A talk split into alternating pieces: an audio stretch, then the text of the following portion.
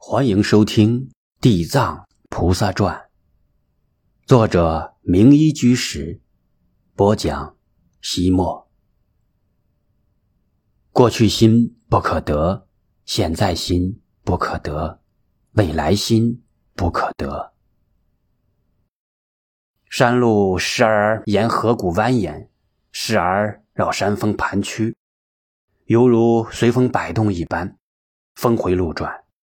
他们迂回到了山峦的东南侧，远远看到高高的山峰上挂着一条长长的白链，它忽隐忽现，起伏跳跃，飘荡在崖壁之间。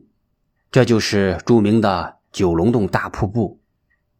一道泉流从高峰飞下，山势跌宕，瀑布被截分成九层，据说每一层皆有神龙守护。故称九龙洞大瀑布。冬季涌出的泉水减少，但壁崖上挂满了洁白的冰柱，显得大瀑布更加宽阔、更加神奇、更加壮观。阳光从半空斜射下来，将飞溅的水珠映照的五光十色、绚丽缤纷。形状各异的冰柱、冰挂、冰花，在日光辉映下。晶莹剔透，闪闪发亮，犹如童话世界。此情此景，真可谓山高水丽，朝日鲜明。乔觉郎身高腿长，步幅很大，再加上急于印证心中蕴藏的那个梦境，所以将随行的狼徒们甩开了很远。最后，他健步如飞，登上了高高的。金刚山顶峰，他举目四望，金刚山果然名不虚传，峰峦秀丽，林木葱茏，美不胜收。然而这里仍然不是他梦中的那座大山，故而他极目东望，虽然看到了苍茫的大海，看到了海空云雾缭绕，但没有看到那飘飘渺渺的海上仙山。更不曾见到他朝思暮想的圣珠郎。那梦中的大山在哪里？圣珠郎，你又去了哪里？他先是望眼欲穿，望穿秋水，后来则大失所望，望洋兴叹，最后不禁仰天长叹，两滴清泪从腮边悄然滑落。一切有为法，如梦幻泡影，如露亦如电，应作如是观。正当乔觉郎心灰意冷、绝望至极之时，身后突然传来一阵吟诵之声。他回转身，看到山顶西侧的一块岩石之上，端坐着一位老年僧人。真是奇了怪了，登上顶峰的那一刻。乔觉郎明明曾举目四望，并没有发现其他人，更没有看到这位老僧。更让他莫名其妙的是，他感到这位老僧很面熟，很亲切，仿佛自己曾经追随他多年，与之建立了密切的师生之谊似的。那老僧好像并没有发现乔觉郎向自己走来，手里拿着汉文的佛经。自顾自念的诵着：“如来说诸心皆为非心，是名为心。所以者何？须菩提，过去心不可得，现在心不可得，未来心不可得。”乔觉郎听着觉得奇怪，不禁上前问道：“大师。”为什么过去、现在、未来都不可得？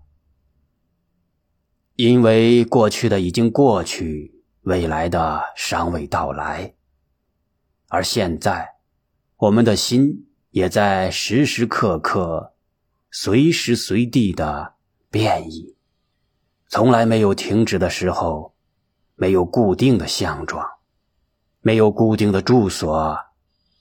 其实。不光是我们的心如此，整个世界，所有的事物都是如此，都在不停的随缘变化。万事万物其性本空，都是虚妄不实的。何况过去的事物呢？更是难以寻觅。所以你我都没有必要执着。这老僧好像能够透视乔觉郎的心理，能够准确把握他的心脉，所以看似无意的感慨，却是有的放矢。乔觉郎虽然觉得他说的有一定的道理，但不是十分的服气。他指着风光秀丽的金刚山说：“可是，这陡峭峻拔的山峰就在眼前，瀑布也看得真真切切，身边的草木更是实实在在。”触手可及呀！老僧看着他纯真可爱的模样，哈哈一笑说：“小伙子，你年纪轻轻，不能机械的理解问题。草木一岁一枯荣，随季节变异，并无常态。瀑布更是水的不断迁流变动才形成的暂时现象。离开了水的流变。”哪里去找瀑布？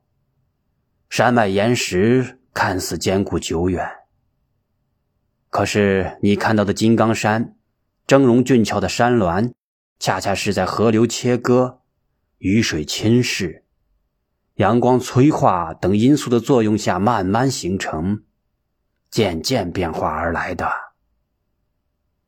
离开了那些机缘，就不会有你现在眼中的山峰。所以，我所说的其性本空、虚妄不实，并非虚无，并非一切都不存在，而是说一切事物都是随缘变化的，其暂时现象的存在也都是有条件的。老僧又低头念经。如来说：“世界非世界，是名世界。”乔觉郎灵机一动，接着发挥道：“我说乔觉郎非乔觉郎，是名乔觉郎。”老僧点点头：“然然，孺子可教也。详细说来听听。”乔觉郎一边思考，一边徐徐说道。我原本叫乔觉，后来成了花郎，人们都叫我乔觉郎。将来我若不再是花郎，他们又会用其他的名称来称呼我，所以我非乔觉郎，而是暂时名为乔觉郎。而且根据您刚才说的道理，我又想到，十八年前根本没有我，而出生后。我这个人也随着岁月、经历、知识、经验的变异而变化，甚至连我的命运似乎也随着各种机缘的变化而改变。一个小小的因素，很可能就会改变人的一生。我感觉这其中应该有一些根本性的东西在起作用，可是那究竟是什么东西，我就不知道了。不错，不错，虽然你只是看到了一些现象。但能因此而思索，难能可贵，难能可贵呀！最近一年来，我一直在琢磨人生的真正意义，思考生命的终极价值。可是总像是雾里看花，水中望月，朦朦胧胧，稀里糊涂，怎么也想不明白。这些问题靠一个人关起门来想，不但永远想不明白，而且很容易。误入歧途，要么想入非非，导致失心妄想；要么陷入死胡同，不可自拔，造成精神障碍。乔觉郎一吐舌头，急切地问：“那该怎么办？”探究人生的最高理想境地，必须有正确的方法。佛门称之为八正道。即正见、正智、正语、正业、正命、正精进、正念、正定。简单的说来，就是要有正确的知识做基础，树立正确的观念，找到正确的方向，运用正确的方法，进行正确的思考，才能得到正确的结论。老僧看到乔觉郎像是在思索他的话，接着说道：“当然，不能闭门造车，必须深入社会。”亲近自然，在现实生活中不断的思索感悟，有朝一日必然会豁然开朗。乔觉郎说：“我经常外出巡游，尤其是这大半年，几乎走遍了新罗的山山水水，却一无所获。”老僧一针见血的指出：“你那不是云游，而是梦游。”所谓重温旧梦，不过是妄想作怪，当然不可能实现。老僧看到乔觉郎眼睛中掠过了一丝依恋的愁绪，便向山谷之中投了一块石头，引起一阵阵的回响。等声波消失之后，问道：“你能留住这空谷之音吗？”乔觉郎摇摇头。老僧又说：“同样，你能让美丽的景象永远不变吗？能拽住流逝的光阴吗？当然不能。不但你毫无办法，就是神仙也办不到，玉皇大帝也无能为力。这就是说，他再也见不到亲切的圣猪郎了。”乔觉郎很伤感。鼻子发酸，不由得深深的垂下了头。凡所有相，皆是虚妄。若见诸相非相，则见如来。什么？见诸相非相，就能见到如来佛祖？乔觉郎猛然抬头，然而眼前已经没了老僧的踪影。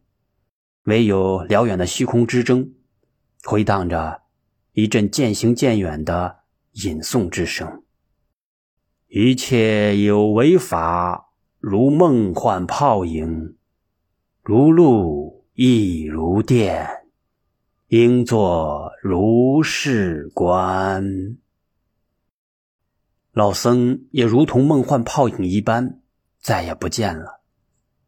不过，他曾经端坐的大石头上，真真切切的遗留下了一本佛经，那本他曾经拿在手里读诵过的汉字佛经。这是一本《金刚经》。金刚山，金刚经，金刚山上得金刚经。金乔觉能否悟到金刚心呢？下山之后，乔觉郎并没有急于离开金刚山。而是在山南的表训寺驻扎了下来。这座文武王所建的寺庙，收藏了许多从中国传来的佛经、法器和古物。寺院西北有灵源洞，自成一景；东方有泗水固，风景迷人。不过，乔觉郎并没有随自己的狼徒们前往这些名胜之处。他将自己关在寺院里最清静的一间禅房里，反复的诵读、研究、思索那本《金刚经》。